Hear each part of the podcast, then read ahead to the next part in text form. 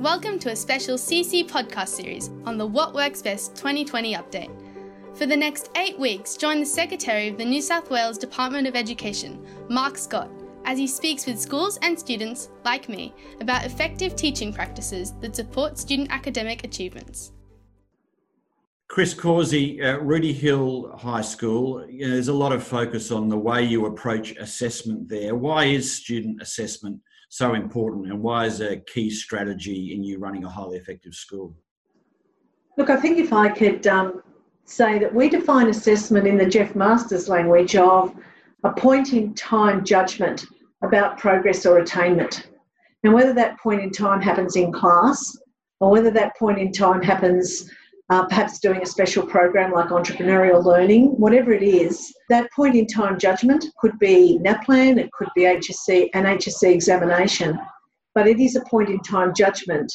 And to take it back then into why it is so important in the school, we're increasingly seeing ourselves as being an assessment centred school and our classrooms as assessment centred. Because if we know what students know, and we know that they know how, which we used to call in the old days know how, and then we know that they can demonstrate their knowledge and their know how uh, in various tasks that they complete in learning, both theoretical and practical. And then we know as they progress through school, as our Year 12 students demonstrate, that they actually know when to select and choose those things and they can use them routinely as part of their repertoire, then that's why assessment matters rather than assessing um, students, we like to think about assessing the learning. It's really interesting talking with you about this, Chris, because you know, we know assessment can be quite controversial. There's a there's a lot of focus on uh, you know a narrow number of big external assessments, but you seem to be embedding assessment. You know, what are the key elements of the effective assessment practice that you've developed there? I think I'd like to mention three elements. There are more, and of course, assessment's pretty complex, and it's not that well understood in many ways. But I could just mention three perhaps. One is that we use a lot of Dylan Wiliam's work, short, a medium, and long cycle assessment. The short cycle assessment we use um, extensively to be able to look at what we're doing in the moment. So that's when students talk about doing a self assessment or teacher feedback. It's very much about what's happening, you know, within a, a lesson or a couple of lessons. And the medium cycle kind of work that we're doing takes longer. It's what you're learning across a period of time and how you're assessing it both progressively and then what the final product is. And of course, um, longer term assessment, the long cycle, is often tested by external testing. So the second key element of our, our work is that we focus on triangulating our data. Individual snapshots like NAPLAN are really only useful to students and to schools if you're able then to triangulate them against what you've already done. So if we have student and peer assessment and teacher assessment, which is the more traditional in-class kind of assessment and assessment tasks, and then we triangulate that with external data, then we really can see ourselves in the lucky position of being able to look at is there a pattern, which is the third element that we look for, is there a pattern of evidence that shows us that this student is making progress in their learning? Because learning isn't performance. Performance is that snapshot judgment in time. So those three elements really matter in our assessment design. You know, you run a big, complex, comprehensive uh, secondary school if I if I listen to you talk about that that thoughtful and strategic approach to assessment, how do you, in a sense, operationalise that uh, at the school? How how how are you assured that that's the practice that's rolling out in all your classrooms, and and then how are teachers using that to inform their teaching practice? The easier way to answer that is to go back and say that if you're looking at how do you put that in place and ensure it, you really need to come back to the notion of the assessment centred classroom. Language that's come out of the research in really in the last 20 years is that it won't work unless assessment drives the design of learning and assessment drives the um, delivery of that learning with and accommodations for particular students. The three, um, three ways we do it essentially in the short cycle is that we use uh, John Hattie and others' work around having really clear learning intentions tied to syllabus outcomes. um, and that includes skills and knowledge, and then having a success criteria against which students can make a judgment for themselves and teachers can make a judgment. So, in that short cycle, having that for every lesson, every day, that's critical. In the medium cycle, we use capability driven assessment a lot. And what our students would uh, tell you is that they are able to create work samples, they annotate those work samples, and then they're able to upload them and have them validated. The work sample is important because they choose it, but the annotations even more so because they demonstrate against the benchmarks, ACARA benchmarks, for example, for skills or syllabus outcomes, what they're able to do. But to really ensure that this happens, you need the longer term cycle for your professional learning and your professional staff. And we use outcomes based accountability. We want to know how much we've done, how we've designed lessons, all those sorts of things, how well we have done it. Did it work? Did that was that lesson effective? And we'll get that information from the feedback that students give us and the feedback we give them. And then has it made any difference? And that's where we do need to have external evidence, whether that's in critical and creative thinking or literacy or numeracy, all of those kinds of things. We need to actually know that we're making a difference in, in the learning design that we're putting in place.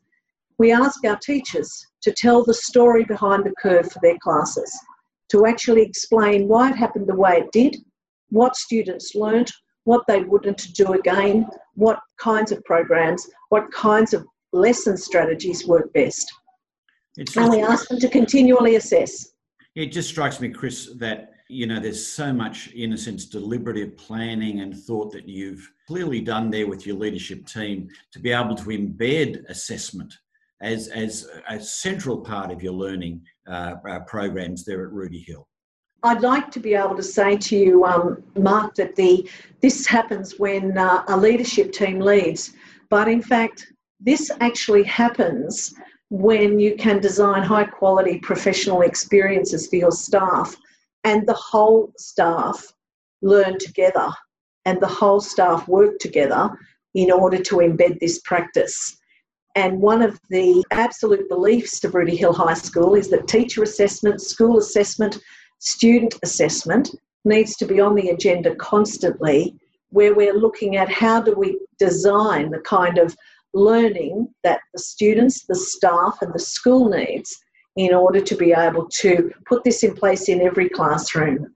And yes, we've got a great leadership team, but it's a very big team, and some of our youngest members of staff who are pretty clever uh, are also contributing very much to the journey we're taking. Hey, uh, Chris, thanks so much for that. In a way, what you've done, the way you bring that whole staff together, this is who we are, this is what we do, this is what the evidence says is important and in a sense, the disciplined execution of what the evidence says is important. I think that is a key differential here. You know, there's such interesting work on strategy that's been done that says you can be a fundamentalist about strategy, but there are different approaches that you can take to a whole lot of problems.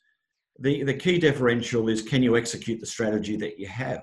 I think there are lots of good intentions, but the ability to be able to bring a leadership team and then a broader school community together and say, this is who we are, this is how it works, and to be, in a sense, strong enough in leadership to have that expectation, that's a real driver of results too. And I think you can see that in even the Hattie work on collective efficacy. Can you, do we all understand yeah. what we're trying to do here?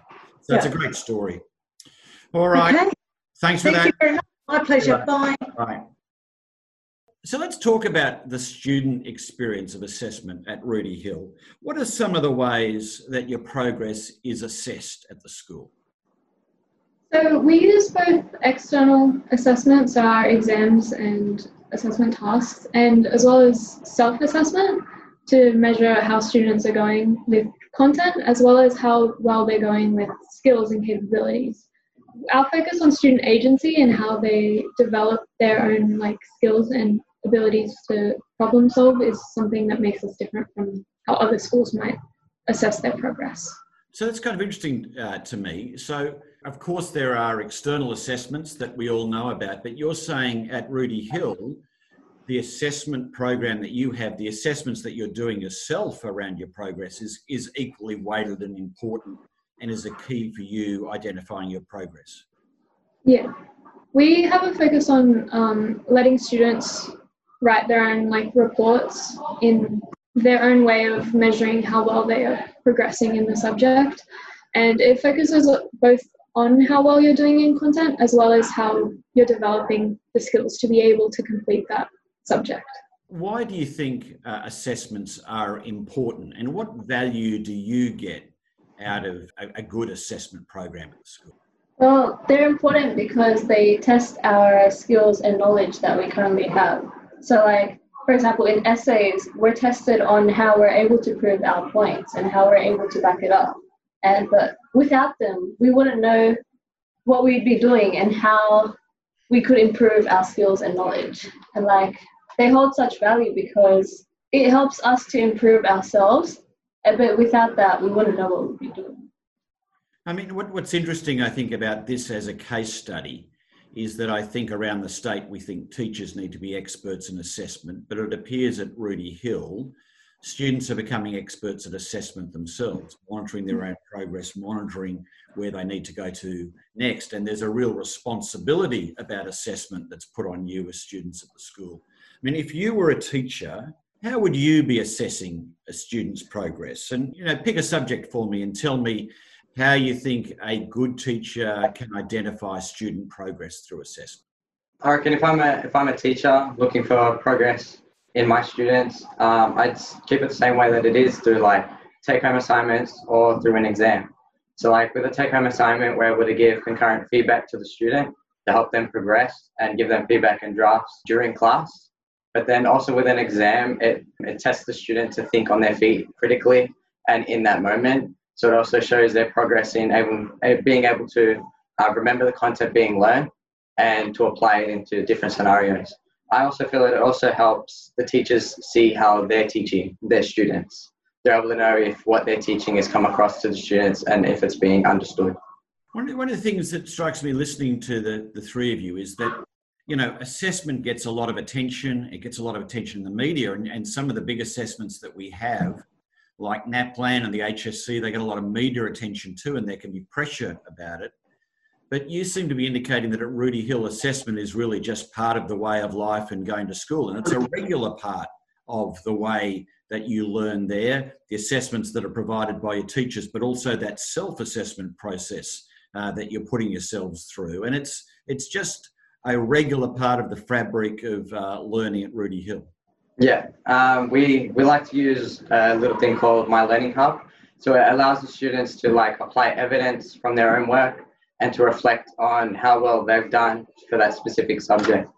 So they're able to apply the evidence into our website and then write a reflection on what they did in that class, how it worked, uh, what it is, and how well they think they did it effectively. Thank you, guys. I appreciate that. That's been terrific. Thanks for listening to this special What Works Best podcast series produced by the Centre for Education Statistics and Evaluation, or CECE. Tune in next week for a new episode.